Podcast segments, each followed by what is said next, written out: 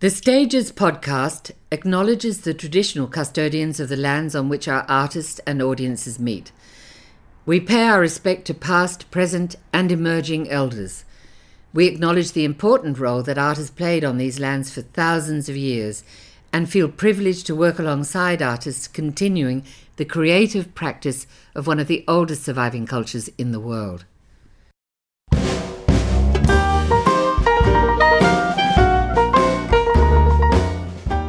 Hello, everyone. This is Kate Fitzpatrick, welcoming you to a delightful evening of conversation with the Stages podcast live show. As you no doubt know, Stages is the podcast that converses with creatives about craft, career, and what matters to them. I've been lucky enough to appear on the podcast three times. First as a guest being celebrated for a lifetime on stage, something which has sadly seemed to come to an end. Now, I have become a regular co hosting the annual Christmas episode. Thank you for your attendance tonight. And now please welcome your host, Peter Ayres. Hello, Thursday night in Ultimo. Here we are. Oh, don't stop so quickly. Uh, there we go. Oh, we're here, we're here.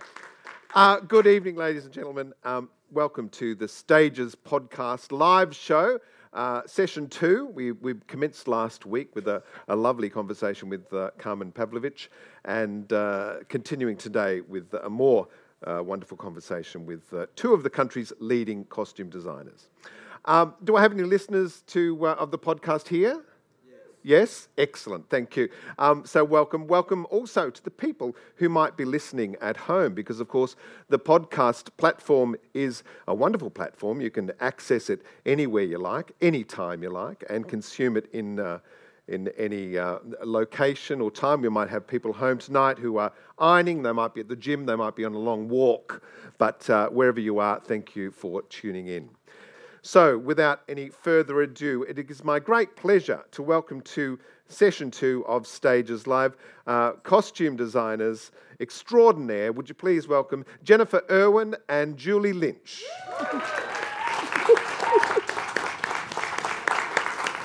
Here they come, those beautiful girls.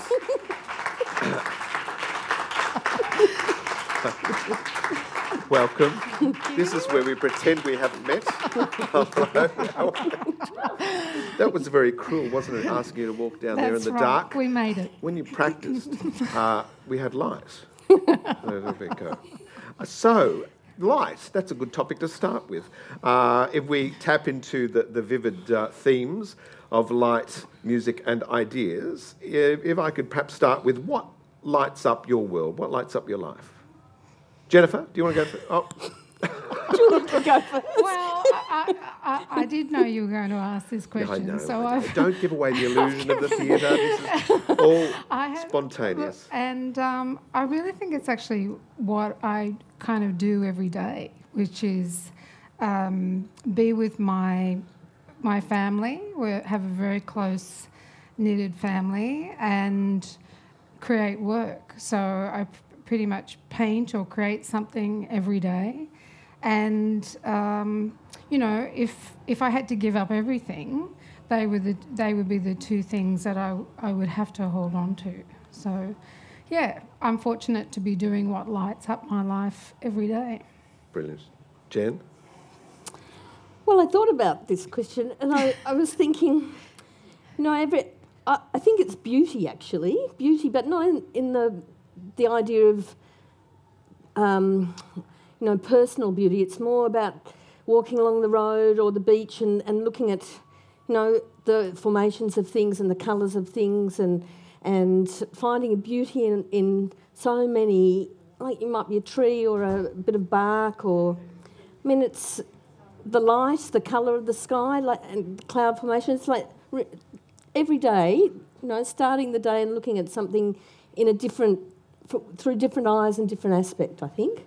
Um, it's tr- interesting you say that. Nature is a great um, influence on design, isn't it? Hmm. I mean, um, have you been to Sa- Sagrada Familia in Barcelona, the, the, the Gaudi? Yeah. Um, extraordinary. Obviously, so influenced by, by nature. Beautiful. Does so that come to your beautiful. designs? Uh, do you De- see something on the beach? Most definitely. I think Yeah. most most days I'm always thinking about work. Work, even when I'm you know, lying in bed, I'm always thinking about work and and things that I can draw from. And I mean, you might be driving down the motorway and just see water coming down the rocks and, and things, and, and looking at different, just looking at it in a different abstract way. I think. What about music then? If we, we take up the other vivid theme, is there a, a style of music that uh, you take solace in, that, that inspires you? That do you play music when you're when you're working, when you're designing?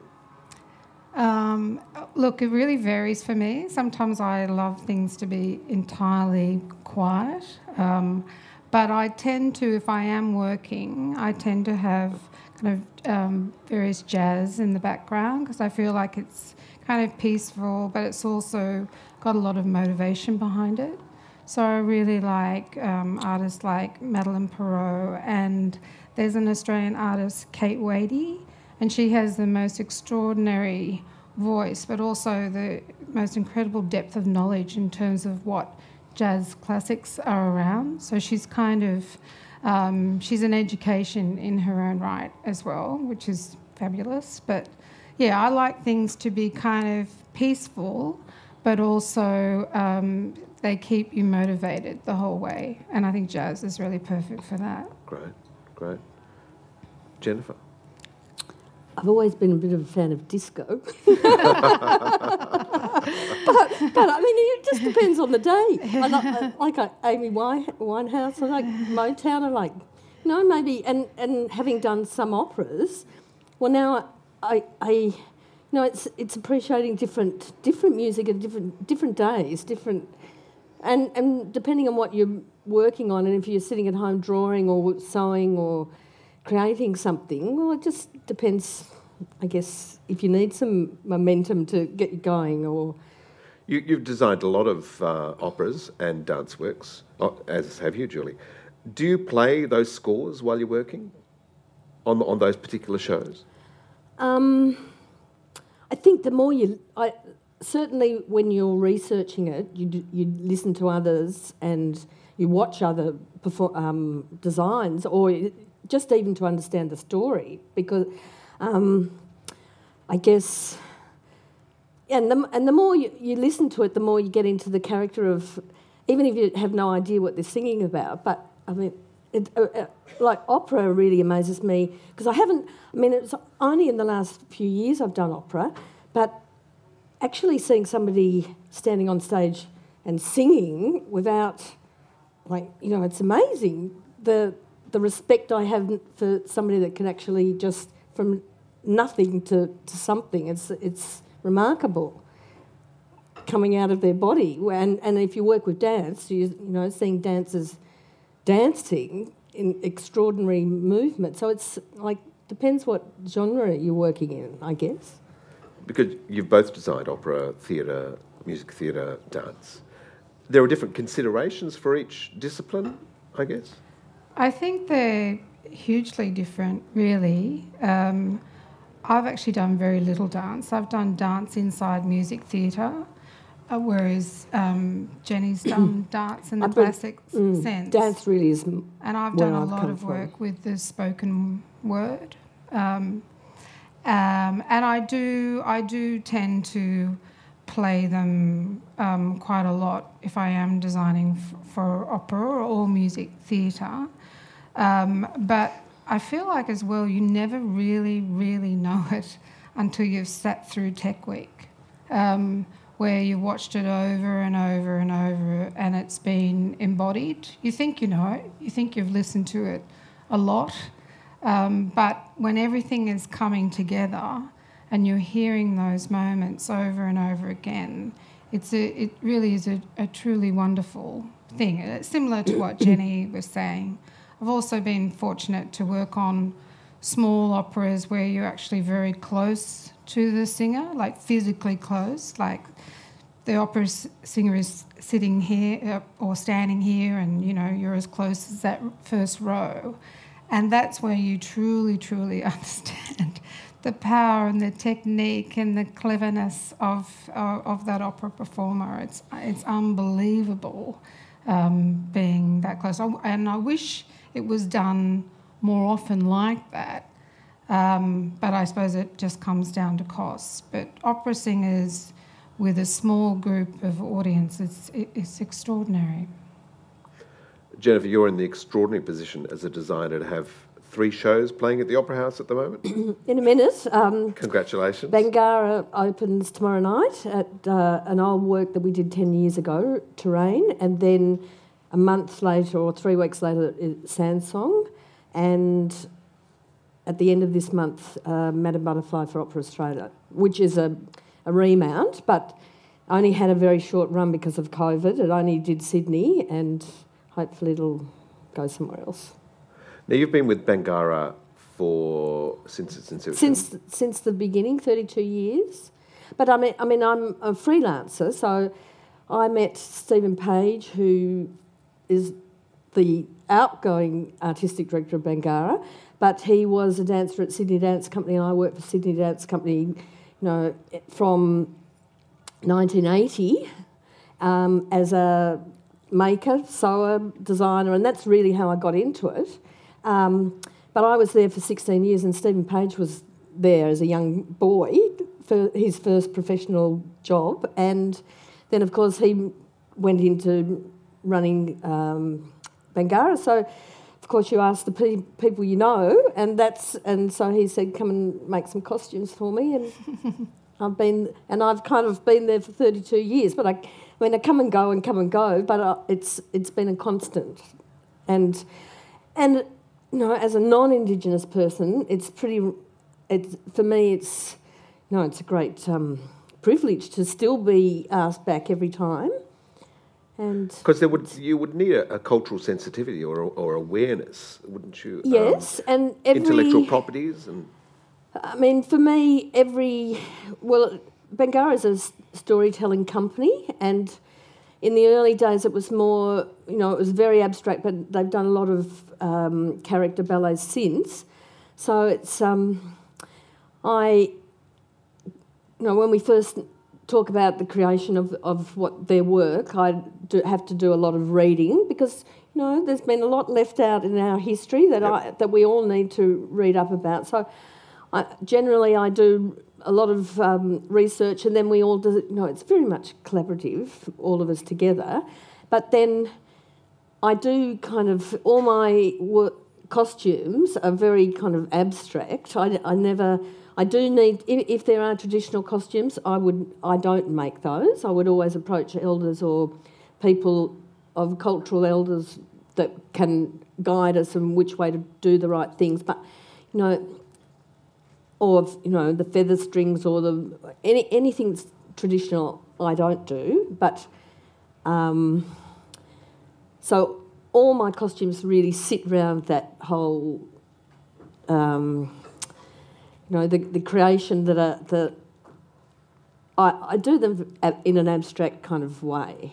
So, and but I do need to think about the colours and the you know I have to be very aware.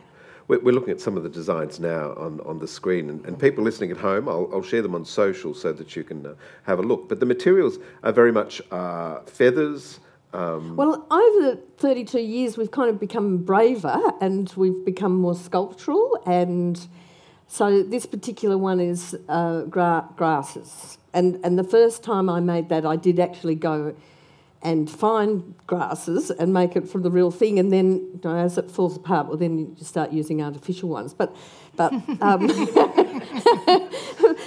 you know, like it's a learning process, and things have evolved over 32 years. 32 years ago, you couldn't find good artificial grasses, but you can now. and feathers and you know, whatever would, else. There would be a, a, fragility to, to a lot of those costumes, would there? Especially when they're rolling around on the ground. And, and Bangarra is very, very knee based works, ground based works, and lots of ochre and lots of.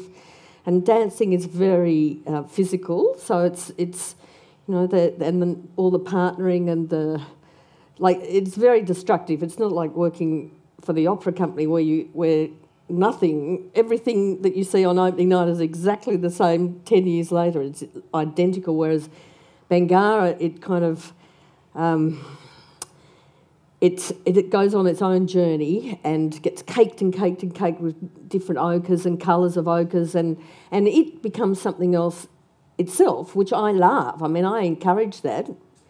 And it, that is, a, you know, the, the costumes go on their own journey, and, and yeah. Mm.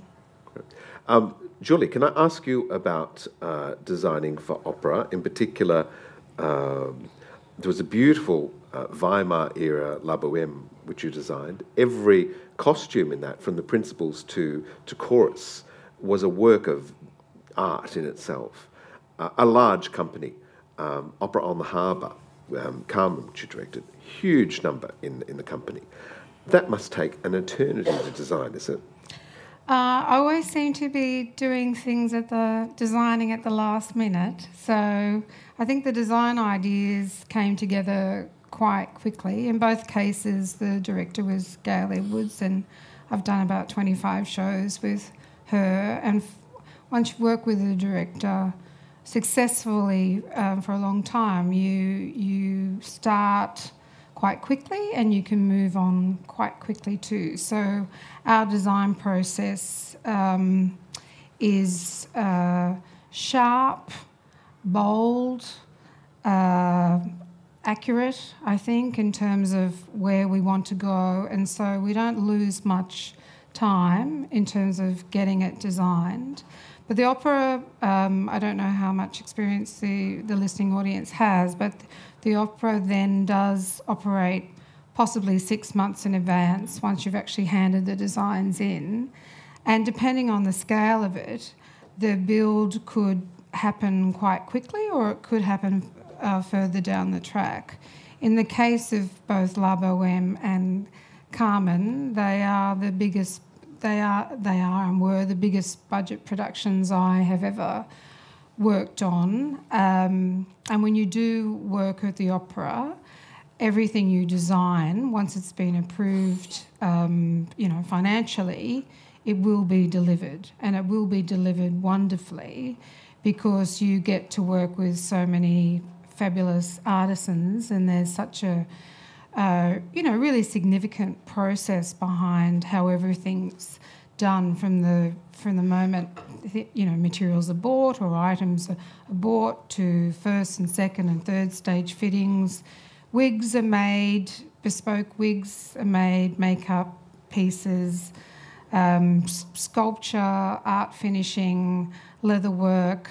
Uh, it really is um, the, the kind of company that you want to design for because every idea you create will um, be realised to you know the standard that you you hope for. So yeah, it's great. takes a long time, um, yes, but it's absolutely eh, you get an awesome result. How many designs would you have done for for those shows? For, for, for, for drawing, Carmen, for, yeah, how many actual individual drawings? um, or sometimes, you know, I'll, if there's, you know, people in underwear, I might, you know, just draw five people and say there's 20 of those and work out uh, work out them along the way. But it's in the hundreds in, in, in both cases. And there would be everything, every single costume would be listed or, or referenced. Um, it's hundreds and hundreds of drawings, and I do work out my ideas through the drawing, whereas some people prefer to work on the stand or work on the body. I'm thinking that most of my work will be makes, so there won't be that many things that are actually found. So as I'm drawing it, I'm actually thinking about how it will be constructed and the materials that will um, you know that they are likely to be made to be made from. So, so you need to suggest the material that that yeah, ideally the and, costume. And funnily enough, with La Boheme, I got asked to do the job just before I was going overseas, and I actually swatched fabric in about five different countries on the way home. So I actually began with the fabric, which is an unusual thing to do So I knew it was being set in Berlin during the Weimar time. And so I was actually finding fabric that had that feel and brought that home and used that um, to work out the colour palette, the characters with, with Gail. So that was a, you know, I've, I've never really done that before, but it was kind of convenient. It was a great way of using my time because I was travelling, but I was still kind of designing in my head. And so when all the lead pencil drawings were done, Gail and I, in her, you know, in her kitchen um, in Glebe, were cutting up little pieces of fabric and moving them around before I then coloured them all. Um, and which, and when you're doing hundreds of drawings, you don't want to colour them too many times. So it was a really great way of working. Uh, and costumes, once they're, once they're built, they will be worn uh, possibly eight times a week. Not so much in opera, but but in in, in any other theatre, uh, eight times a week. So they've got to be really malleable and, and tough and, and, and last the distance.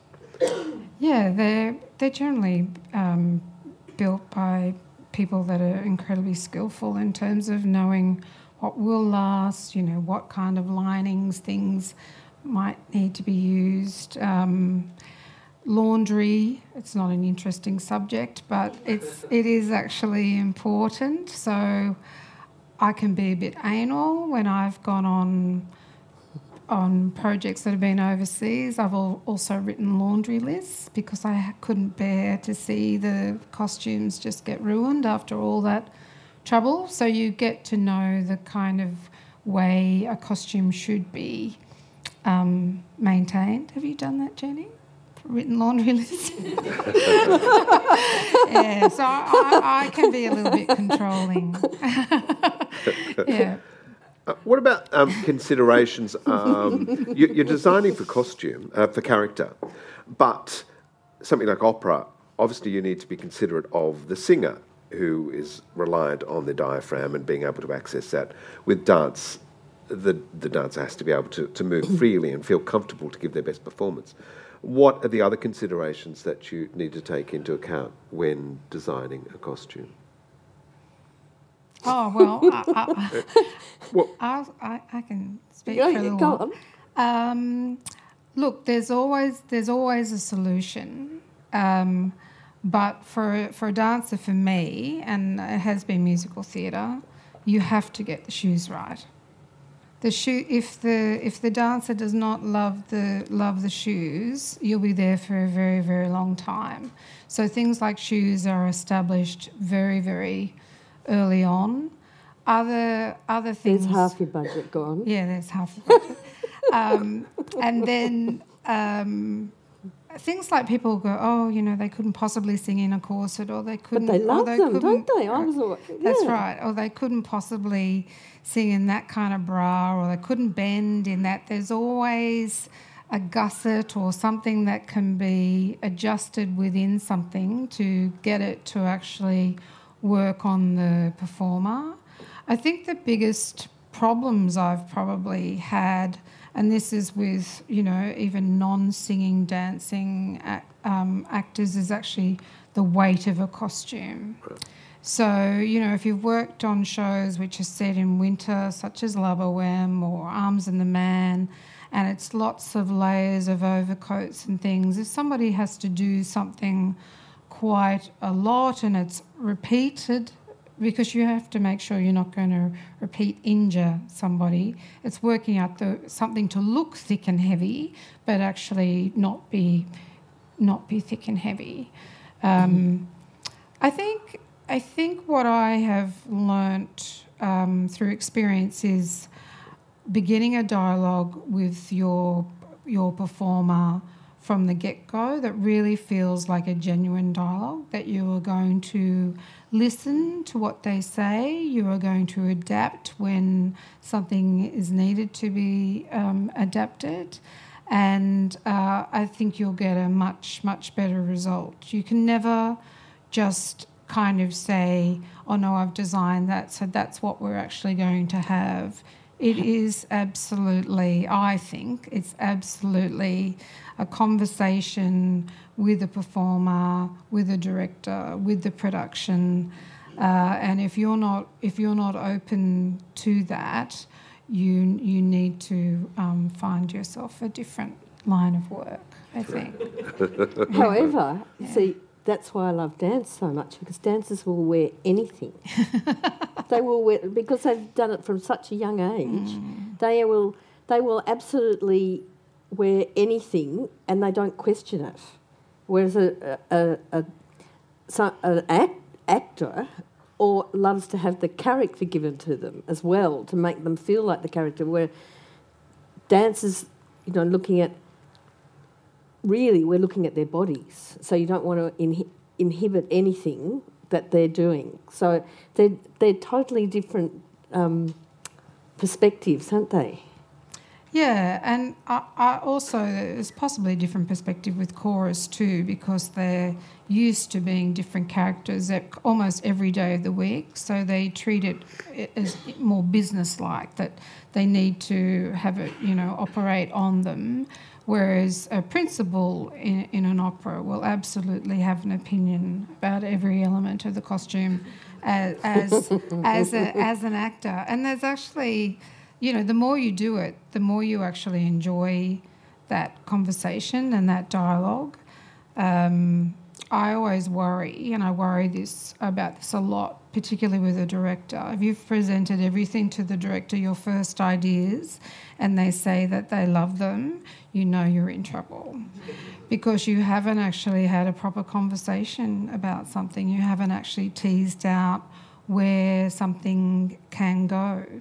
Um, so I, I get, and I, there have been a couple of shows where I've gone and I thought, well, I can't have got all that right um, first time round. I expect things to go back and forth.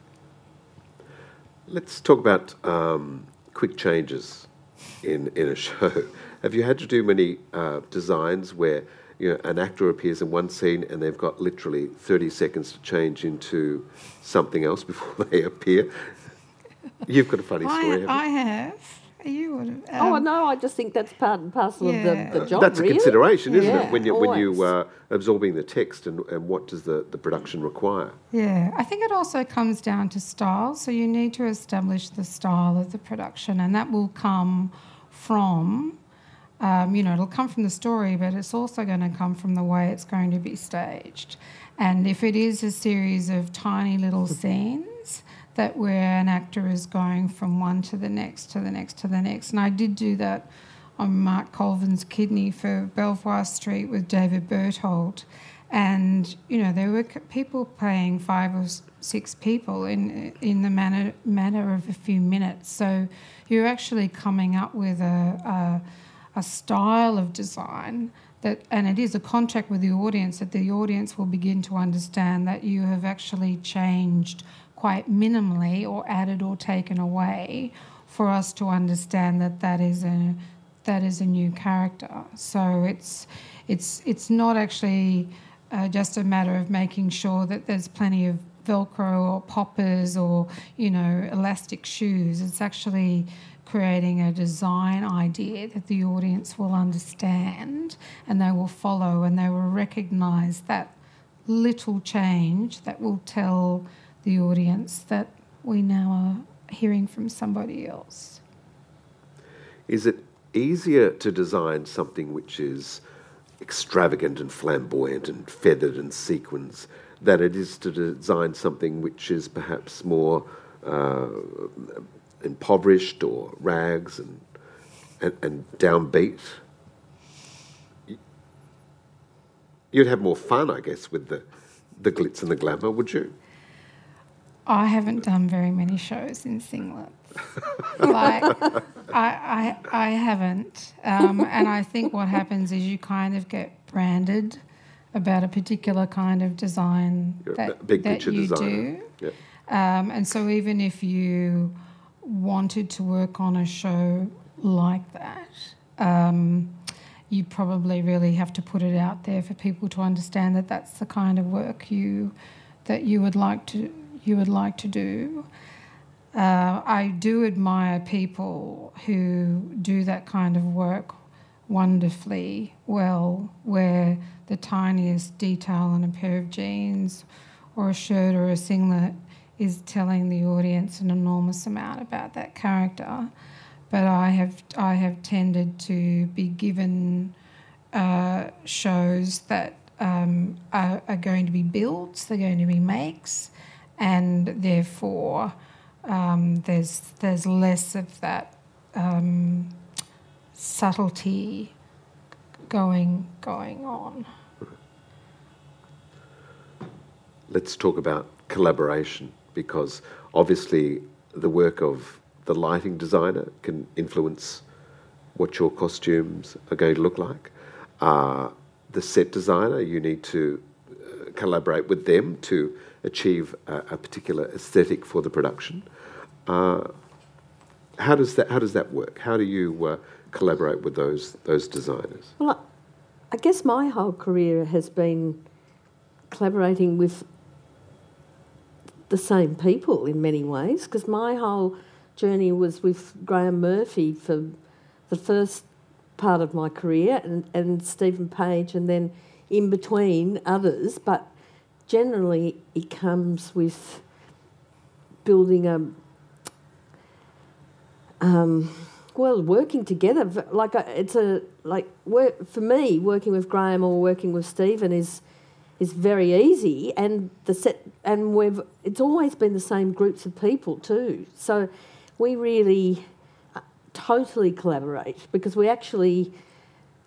Um, like I like when we sit in a room and, and start throwing ideas around, we can actually I understand exactly what they're talking about when it comes to Graeme and Stephen and all of our little inner circle, which is why I think we've been luckily quite successful in our in our stagings because um, we like the same things. Um, but you know, it's a long, it's been a long process of years of work. But I think that's w- why it is successful.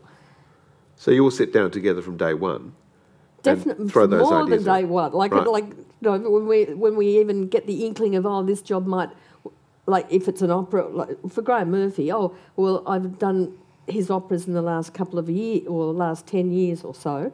And if he thinks, okay, I'm, I'm think I might be going to do this opera, and then he'll call call us all up, and we'll come over and sit down and have a few drinks and go, oh, how can we do it? And then you know work on this idea of okay, well, I'll put that idea together, and we and it really is um, a collaboration. And and I mean, Stephen being at Bangarra was is a permanent company, so it's it's okay. We're going to do this work next year, so it's it's a different way of working. Because I I mean, I've been a freelancer, but many of my jobs have been with the same people.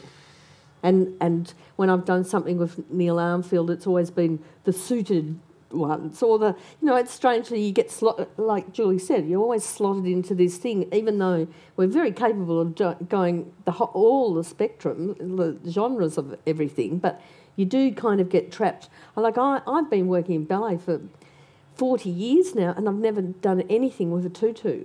Which I'd love to do. Yeah. Nobody's ever asked me to do a classical ballet. Well, if anyone's listening, you're a tulle for hire. Julie? Um, Collaboration? Yes, the lighting designer um, set designer. I think it's really changed. Um, in fact, my, my doctorate is pretty much about why costume design is really important and why we should always be invited to all the early creative meetings. Because early on in my career, that uh, wasn't the case. I'd say it is now. I think people work very differently to how they used to work, but um, it was often felt that the set designer was going to come up with the key idea, and therefore those first meetings um, would often happen with the, the the director and the set designer. And the poor lighting designer then, comes last. Yeah, and the lighting designer might even come to the you know the first first rehearsal presentation. Now now that that has all changed. Um, the, a director would expect to try and gather as many people as they possibly can um, to begin that creative conversation and to begin and to begin to share ideas and bounce off each other. And you know, in my thesis, I wrote a whole bunch of case studies of about the way those different ideas can overlap and feed into each other. And I think Neil Armfield is a good is a really good example. Um, but I also had a really great experience with Eamon Flack at Belvoir Street, and we had not worked together before. This was on Goes, and he he was the first, and so that's got to be after thirty years, where a director has said, "I will dedicate half a day's rehearsal on the first day of rehearsal for all of us to talk through the costume designs together." And uh, normally, what would happen, or normally what has been my experience, is that the designs would be presented and the costumes would be explained to the performer by the designer and perhaps the costume team so the the performer understands what they're getting and for them to feedback and to begin that conversation. But the director has not generally been inside that first conversation. They've been in rehearsals because rehearsal time is seen as so important. And because Eamon and I hadn't worked together, um, I asked for that afternoon and he dedicated that entire time, and it was absolutely fabulous. Um, I didn't realise how much I had been missing that whether directors will do that in the future, I don't know, but it is it is so key. You think you've had that conversation or you think you've passed on that that bit of information, but it's not the same as everyone being in the same room at the same time.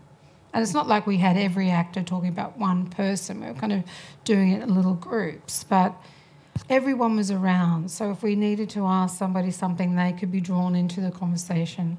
It was really, really collaborative. It was really fabulous, the, the entire experience. And a way to get the, uh, the best outcome for the work. Ab- absolutely. Yeah. Jennifer, designing on a large canvas like the Olympic Stadium, uh, you designed the awakening ceremony for the 2000 Sydney Olympics opening ceremony. How was that? Pretty amazing. I mean, you know, to to in, in strangely doing a large work is somewhat easier, I think, because you've got so much support. And uh, well, the the Olympics was a, a special project, and and and but a non-indigenous person designing the costumes, but also you could say I coordinated also all the, the traditional costumes because I flew with Stephen all over Australia and we went to invite all of our Indigenous um, performers or whoever wanted to be in it or participate and find out what they wanted to contribute or not and trying to convince them to come. And and then the whole logistics of bringing them down and putting them all together. And, and so I flew to the Torres Strait Islands and to Central Desert and to all over the top end. And it was so amazing just meeting everybody and, and working on something together. And then when they all came, every I mean, that's a completely different story that anyone's even heard the whole logistics and when everyone was here because you know the Torres Strait Island elders and and Aboriginal elders, they'd never met each other, and that was, you know, it was so fascinating because they were all staying in, in a couple of big camps down at um, Stanwell Tops, and that actually should have really been filmed. The whole meetings and mm. the and the, the big corroborees and the and the food was brought down and the clothes were brought down, and because you know everybody's has different diets and different um, you know, Central Desert women, and they all ate kangaroo tails, and the um, northern uh, Torres Strait Islanders are all fish and, uh, and, and their health issues and everything that was contributed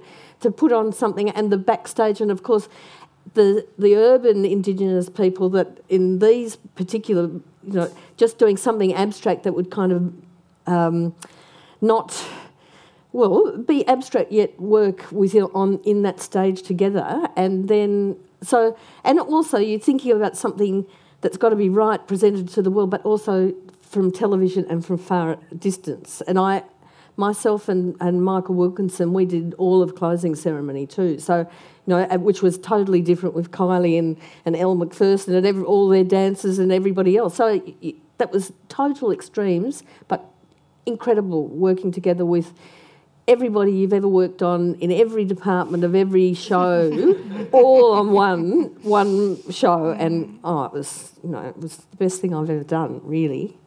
Very exciting. I believe you also had to design a specific suit or, or sports outfit for. Uh, well, I, I made that as well. Tell that, about that. I made Cathy's um, well torchlighting uh, suit that the night before. And actually, if you look at it, I sewed the the Olympic rings upside down. it was very late at night, and and and the way the way that the printing had come, it was all print like they had they wanted the pattern up one side, and, and I just you know it was really it was the night before I mm. it was the night before it opened, and then they they ring you up and say okay it's blah blah blah, and you go okay well I thought it was, but um, and so I I cut the pattern out, and you're just looking at the the, the, the printing down one side, and I just I didn't even look at the way the print. It just anyway, nobody picked it up except for the Telegraph because it's silver and. Mm. Anyway, I, I actually think it looks better that way. yes, that's wonderful. Well, uh, the costume got plenty of airtime that night. It did, it, it did, but it was so very shiny. And, and, and actually, like? there is another story to that. I'll just be brief, but it was stolen that night, and 10 years later, it turned up. It was handed in at the in, uh, the Melbourne Cricket Ground, and I had to, and then they sent it up to Homebush Police Station, and and I had to go. That was 10 years later, and they asked me to come and identify it because it was, you know, that was. And I, I did. I took my dog, and off we went. And um, and there I have pictures of yeah. it and my dog with, with it being upside down, and sure enough, it was the, it was the original. Brilliant. So great. Now, Julie, you, you've taken a, a sidestep from design at the moment. You're exploring life as a visual artist. I am. Um, yes, I started painting uh, last February of, of 2021.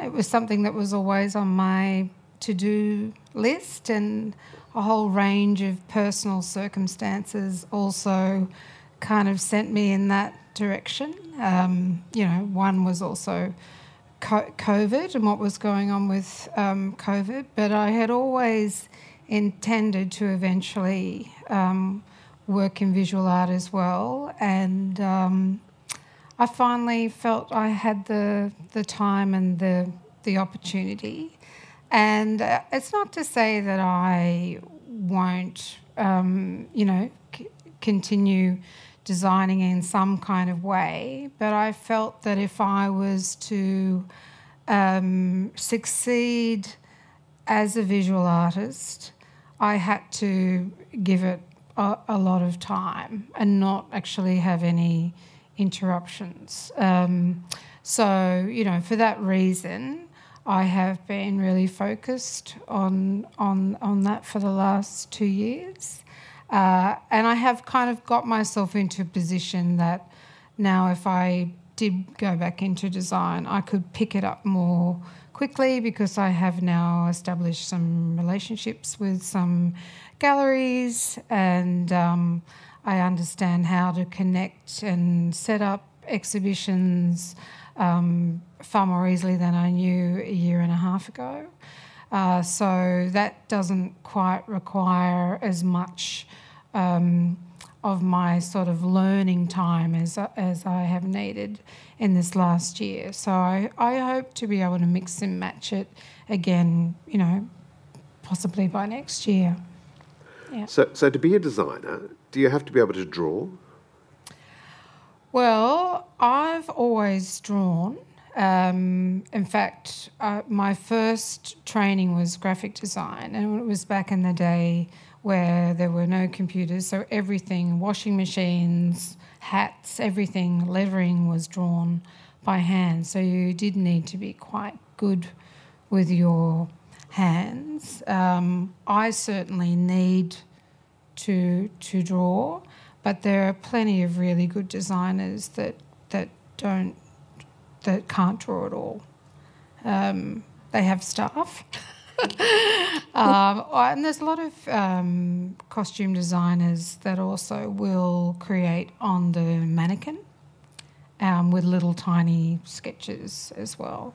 But for me, I kind of work it out on the page, or most of it on the page. So after graphic design, is that when you trained at NIDA? Yes. So after, so I did two years graphic design, and then I worked in advertising for a year, and I felt I hadn't found my tribe. It felt really just didn't feel right, and um, the whole history side of working in costume and working in design. Uh, I was trained as both set and costume designer. Um, really, really appealed to me. So I think it is that whole storytelling, which, um, whereas advertising is more selling, I feel, has a more selling focus. And I think I was really intrigued and inspired by the whole notion of storytelling and, and history. Yeah, and then I um, did NIDA after that who was teaching you at NIDA? Who, who I was... was very fortunate to have the Robin Lovejoy. He was a director designer, and he was he was only there for three years, and he was there for the three years that I was there, and he was very very supportive and very knowledgeable. Um, and I just, I, I still think, I kind of, for me, that was kind of like, he was like the perfect match. Because Australia has produced some extraordinary costume designers, haven't they? They have, and, and they have more Oscars for costume design than any other um, Oscar um, to- total. Uh, people like Orry-Kelly and uh, John Truscott. Yeah, Orry-Kelly, John Truscott, Catherine Martin. Um, uh, who, who, who else is on that list? Angus? Oh no. Oh, he will. Um, oh, so oh, um, Lizzy Gardiner. Uh, li- yes, Lizzy Gardiner and Tim, Tim Chappell, Chappell. Tim Chappell. the youngest ever non-acting um, award awardee uh, for the Oscars. Tim. Yep. Oh. That's his. He has many claims to fame, but that is one. that is one of his claims to fame. And Jennifer, what was your pathway to design? art school, and then I I could always sew, I always sew, and paint and draw. So I art school, and then I did a technical theatre course in Adelaide. When it was, you know, the Don Dunstan money in the money in the, in the arts, and the great festivals. Well, hopefully we're, we're on the dawn of a, a, a Yeah, of a new, new- a new day yes. with, with all of that too, uh, with an arts minister. Um, so you've both taught and, and are teaching designers of the future. What do you what do you teach them? What do you obviously there's the, the basics of the, uh, the should ask them. technique, but oh, they're here, are they? They're here. What adv- what advice do you give them about a career as as a designer? Because uh, there's obviously less work for designers than there are for actors or other jobs in the in the theatre. I think, I think um, so. A NIDA designer, when they graduate, can work in any field. They are skilled um, technically, creatively, and they've been put through such rigor. They can survive anything. So, isn't that true? so, um, I think there's actually far more opportunity for a NIDA design graduate now than there was when I graduated because You can be working in, you know, film, video, exhibition, TikTok. It can be anything now, and you can promote yourself. You're in charge of your own marketing journey. So I'm, I personally think, um, you know, the future is is really bright for a NIDA design graduate.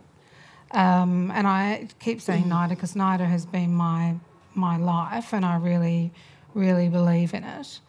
Um, but they will notice when they are at NIDA how hard the people around them are also working, and I think that is actually what they learn. That is what w- we we teach, in that you it's it's something you absolutely have to commit um, fully to in order to succeed. It's not something you can do kind of on the side. And once you're in a show, it becomes all in, all in, wonderfully all, all encompassing. I think that would be what I would hope that I would pass on to anybody that I mm. teach, as well as the technical well, I things. didn't go to NIDA, and I think it's pretty tough out there, and you really you've got to absolutely love the industry because it's not it, it's you know in there is no security in that in a freelancer's world um, but you must love it and you can succeed without going to NIDA. no, I'm only oh, but I, you know, but there are a lot of people coming out of courses every year all over the country, and it hasn't been a good you know, a few decades, I think, and also with COVID, it's been really tough on the industry, and there's been a lot of people leave the industry.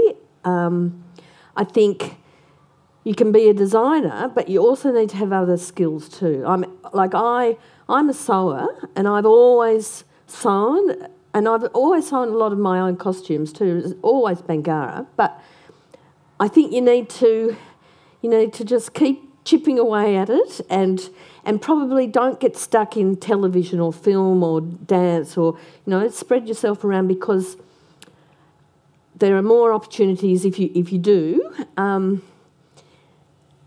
I, I, you have to think from the bottom coming up, coming up, because there's a lot of people with a lot of experience that aren't getting the same jobs. You know, you can't walk out of a college and expect everything. You've got to you you've got to start and work your way up and keep positive.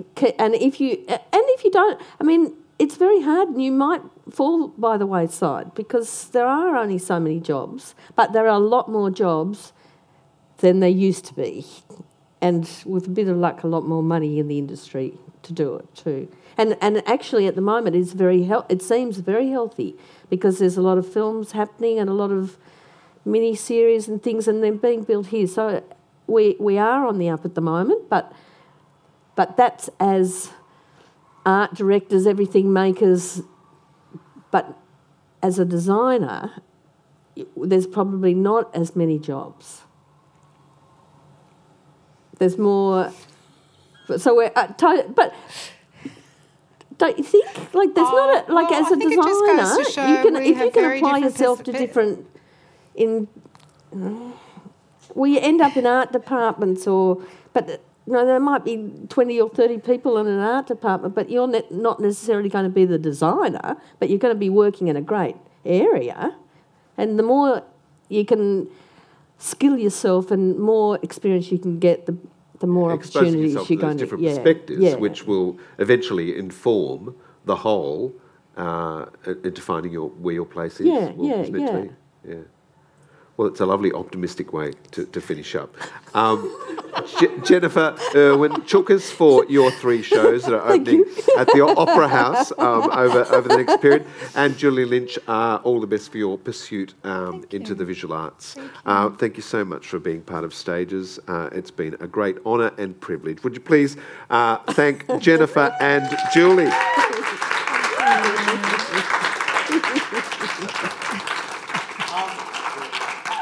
And uh, thank you very much for, uh, for, for joining us tonight for this Stages Live uh, recording. Um, and thank you for tuning in if you're listening at home. Please uh, feel free to go out and enjoy Powerhouse Up Late, which has the, the ballroom theme tonight and uh, is open till nine o'clock. Don't forget Vivid, the lights are open between uh, 6 and 11 every night. And thank you to the Powerhouse staff tonight, Di and Kate and Dave, for uh, helping us get the, get the show on. Um, and good night. Thank you.